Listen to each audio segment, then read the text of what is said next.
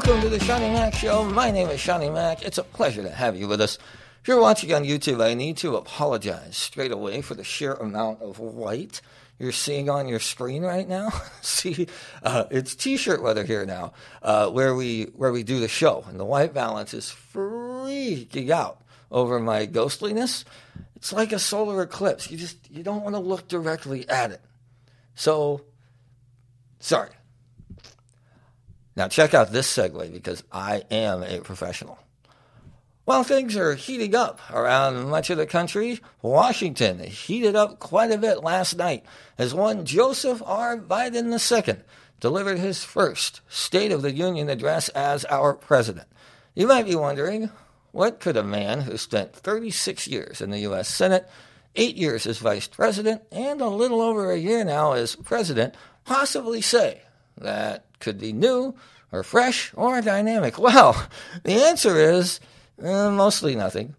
But while many were discussing the substance and delivery of the speech itself, one thing is still very clear.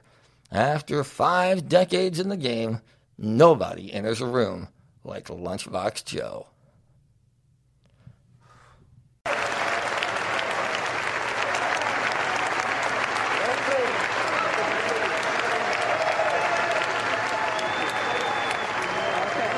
Let's see, maybe.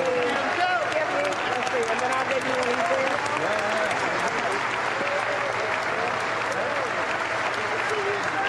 Yes, you are.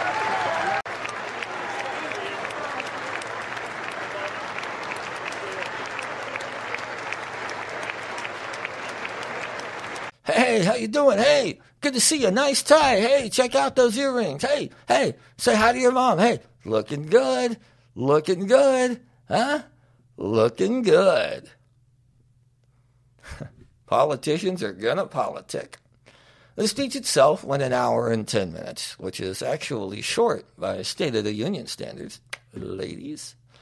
President Biden hit all the usual notes. He started out by acknowledging the elephant in the room, which is, of course, Vladimir Putin's invasion of Ukraine.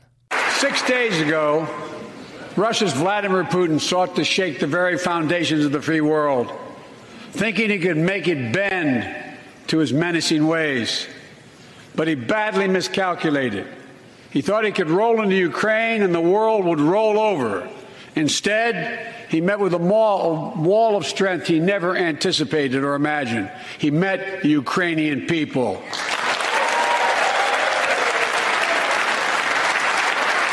fearlessness, their courage, their determination literally inspires the world. Groups of citizens blocking tanks with their bodies. Everyone from students to retirees to teachers turned soldiers defending their homeland. Toddlers are firing artillery guns mounted on their tricycles. Priests and nuns are having sex to repopulate. Teenage girls are giving those tanks some serious stank eye. Okay, okay. Not bad out of the gate. A little inspirational ditty about the resilience of Ukraine, while no real discussion of any energy or military consequences that could be coming down the pipe. All right, uh, what about on the domestic front? Any totally non controversial stuff Congress still won't do? Offering a unity agenda for the nation. Four big things we can do together, in my view. First, beat the opioid epidemic. Second, let's take on mental health, especially among our children whose lives and education have been turned upside down. Third piece of that agenda is support our veterans. Veterans are the backbone and the spine of this country. Let's end cancer as we know it. All right, all right. I see what you did there. A little opioids, some mental health. Shout out to veterans and let's cure cancer. Okay, not bad. We'll see how they spin that. How about the members themselves? Did they give themselves a standing ovation for a complete no brainer they should have done 20 years ago but have never had the balls to do? Oh, you bet your ass they did. One being stationed at bases breathing in toxic smoke from burn pits. Many of you have been there.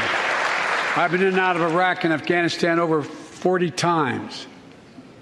These burn pits that incinerate waste, the waste of war, medical and hazards material, jet fuel, and so much more. and they come home. Many of the world's fittest and best trained warriors in the world. Never the same. The VA. The VA is pioneering new ways of linking toxic exposure to disease, already helping more veterans get benefits. And tonight, I'm announcing we're expanding eligibility to veterans suffering from nine respiratory cancers. I'm also calling on Congress to pass a law to make sure veterans devastated by toxic exposure in Iraq and Afghanistan finally get the benefits and the comprehensive health care they deserve.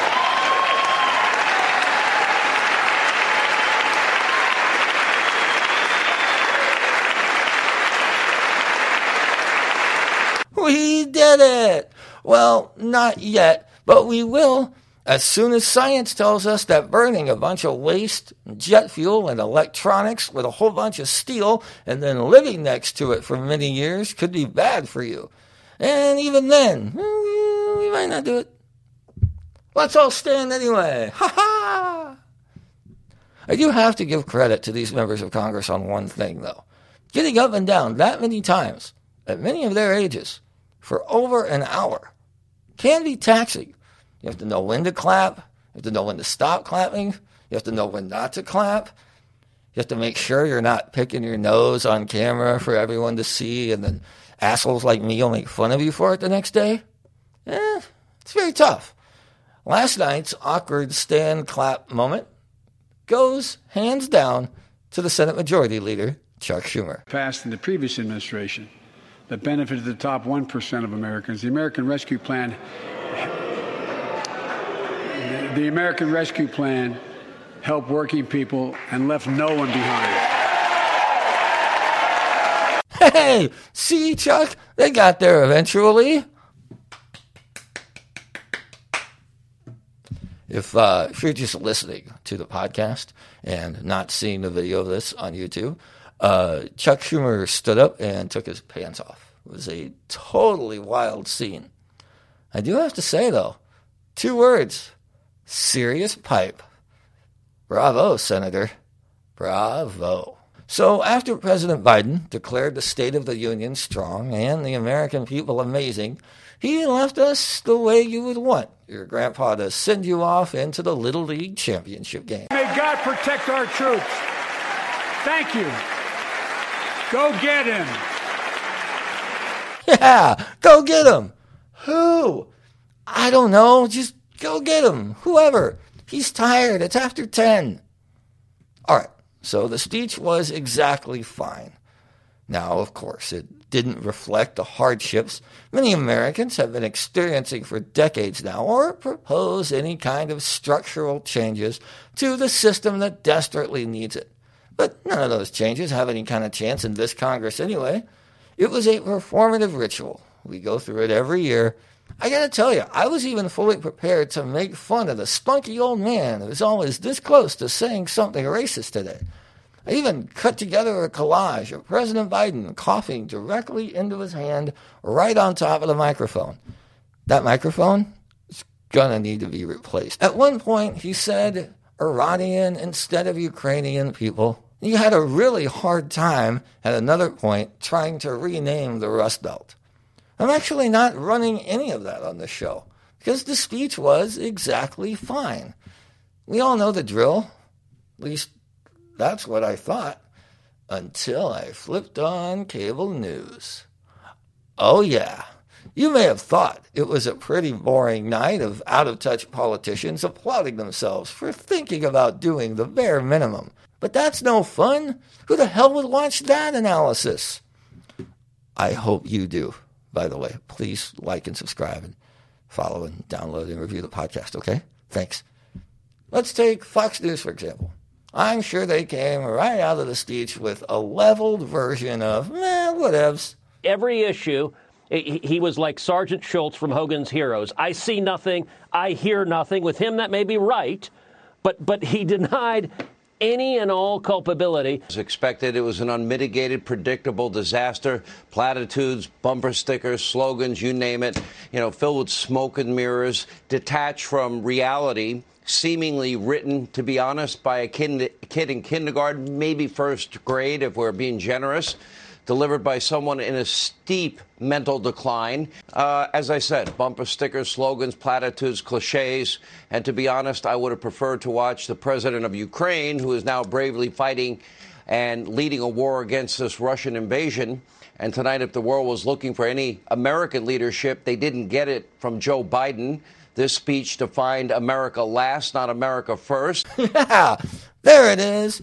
Finally, a reasonable take from a highly thought of pundit and a very well liked senator.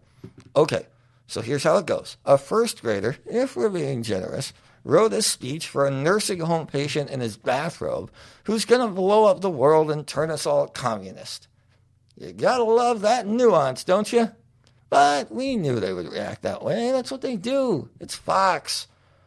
Was somebody else maybe working exceptionally hard to sell this vague bumper sticker filled speech by a non threatening journeyman as the beginning of a new age in America's limitless possibility? This is Mehdi Hasan back with you on air on this historic night as President Biden wraps up his first State of the Union address.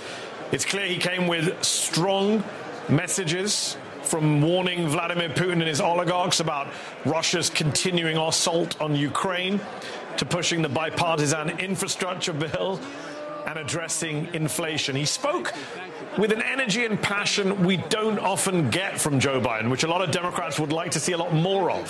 Starting with forceful remarks on Ukraine, marked by an extended standing ovation directed toward the Ukrainian ambassador to the United States, who was there tonight as a guest of First Lady Jill Biden. Um, we also saw another standing ovation from both sides of the aisle. President Biden tonight, his remarks on cracking down on Russian oligarchs. Down his stake. This is he is a foreign policy president fundamentally. That is his was his skill set when he was a United States senator, and I really think you could see his gravitas, the the things that make him easy to deal with for world leaders, because he truly does believe that.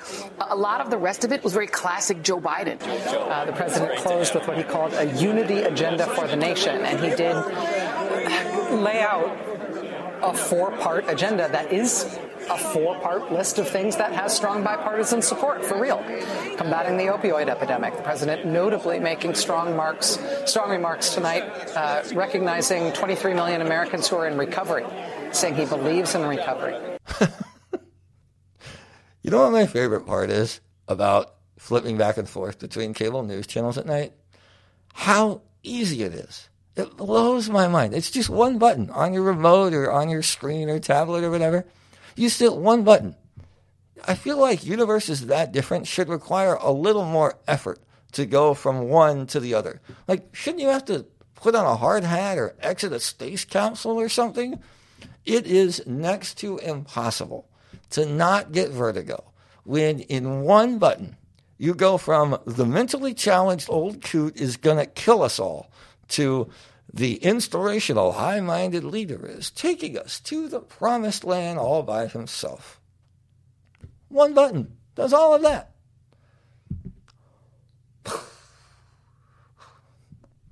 Uh, if you're uh, listening on the podcast now and not actually watching the video, I just took my pants off. And as anyone who sees this will tell you, I am no Chuck Schumer. So, a career politician gave a speech that was exactly fine in a room full of career politicians who thought the entire time about what their fundraising emails were going to say. The partisan cable news channels went right into their corners immediately afterward, and no one can seem to figure out why the American people don't like or trust any of these folks. Now, the Beltway press is full of analyses this morning about what this means for Biden's agenda going forward. But Joe Manchin's corporate donors already killed Biden's agenda to the extent he ever had one, and primary season began yesterday in Texas. So the midterms have officially kicked off, which means Congress is in full on campaign mode now for the next eight months. Okay, so that's that. Now, what about the response? Iowa's Republican Governor Kim Reynolds gave the official GOP response, a chance for a genuine policy alternative. No slogans, no nonsense, just her And you, Governor, make your case. It's time for America to once again project confidence. It's time to be decisive. It's time to lead. You just need to step outside of the DC bubble. Talk to Americans about what's on their mind. Ask them, what are your concerns? What keeps you up at night? And they'll tell you. They won't tell you that we should be paying people not to work. And they certainly won't tell you that we should give billions in tax giveaways to millionaires and billionaires in Democrat controlled states like California, New York, and New Jersey. Enough is enough. Americans are tired of a political class trying to remake this country into a place where an elite few tell everyone else what they can and cannot say, what they can and cannot believe. They're tired of politicians who tell parents they should sit down, be silent, and let government control their kids' education and future. Frankly, they are tired of the theater, but it's the American people who are waiting to exhale, waiting for the insanity to stop. Liberal prosecutors are letting criminals off easy, and many prominent Democrats still want to defund the police. The Biden administration requires vaccines for Americans who want to go to work or protect this country, but not for migrants who illegally cross the border. The Department of Justice treats parents like domestic terrorists, but looters and shoplifters roam free. The American people are left to feel like they're the enemy. And keeping schools open is only the start of the pro parent, pro family revolution that Republicans are leading in Iowa and states across this country. Parents matter. They have a right to know and to have a say in what their kids are being taught. We're standing up for parents and kids. We're standing up for life.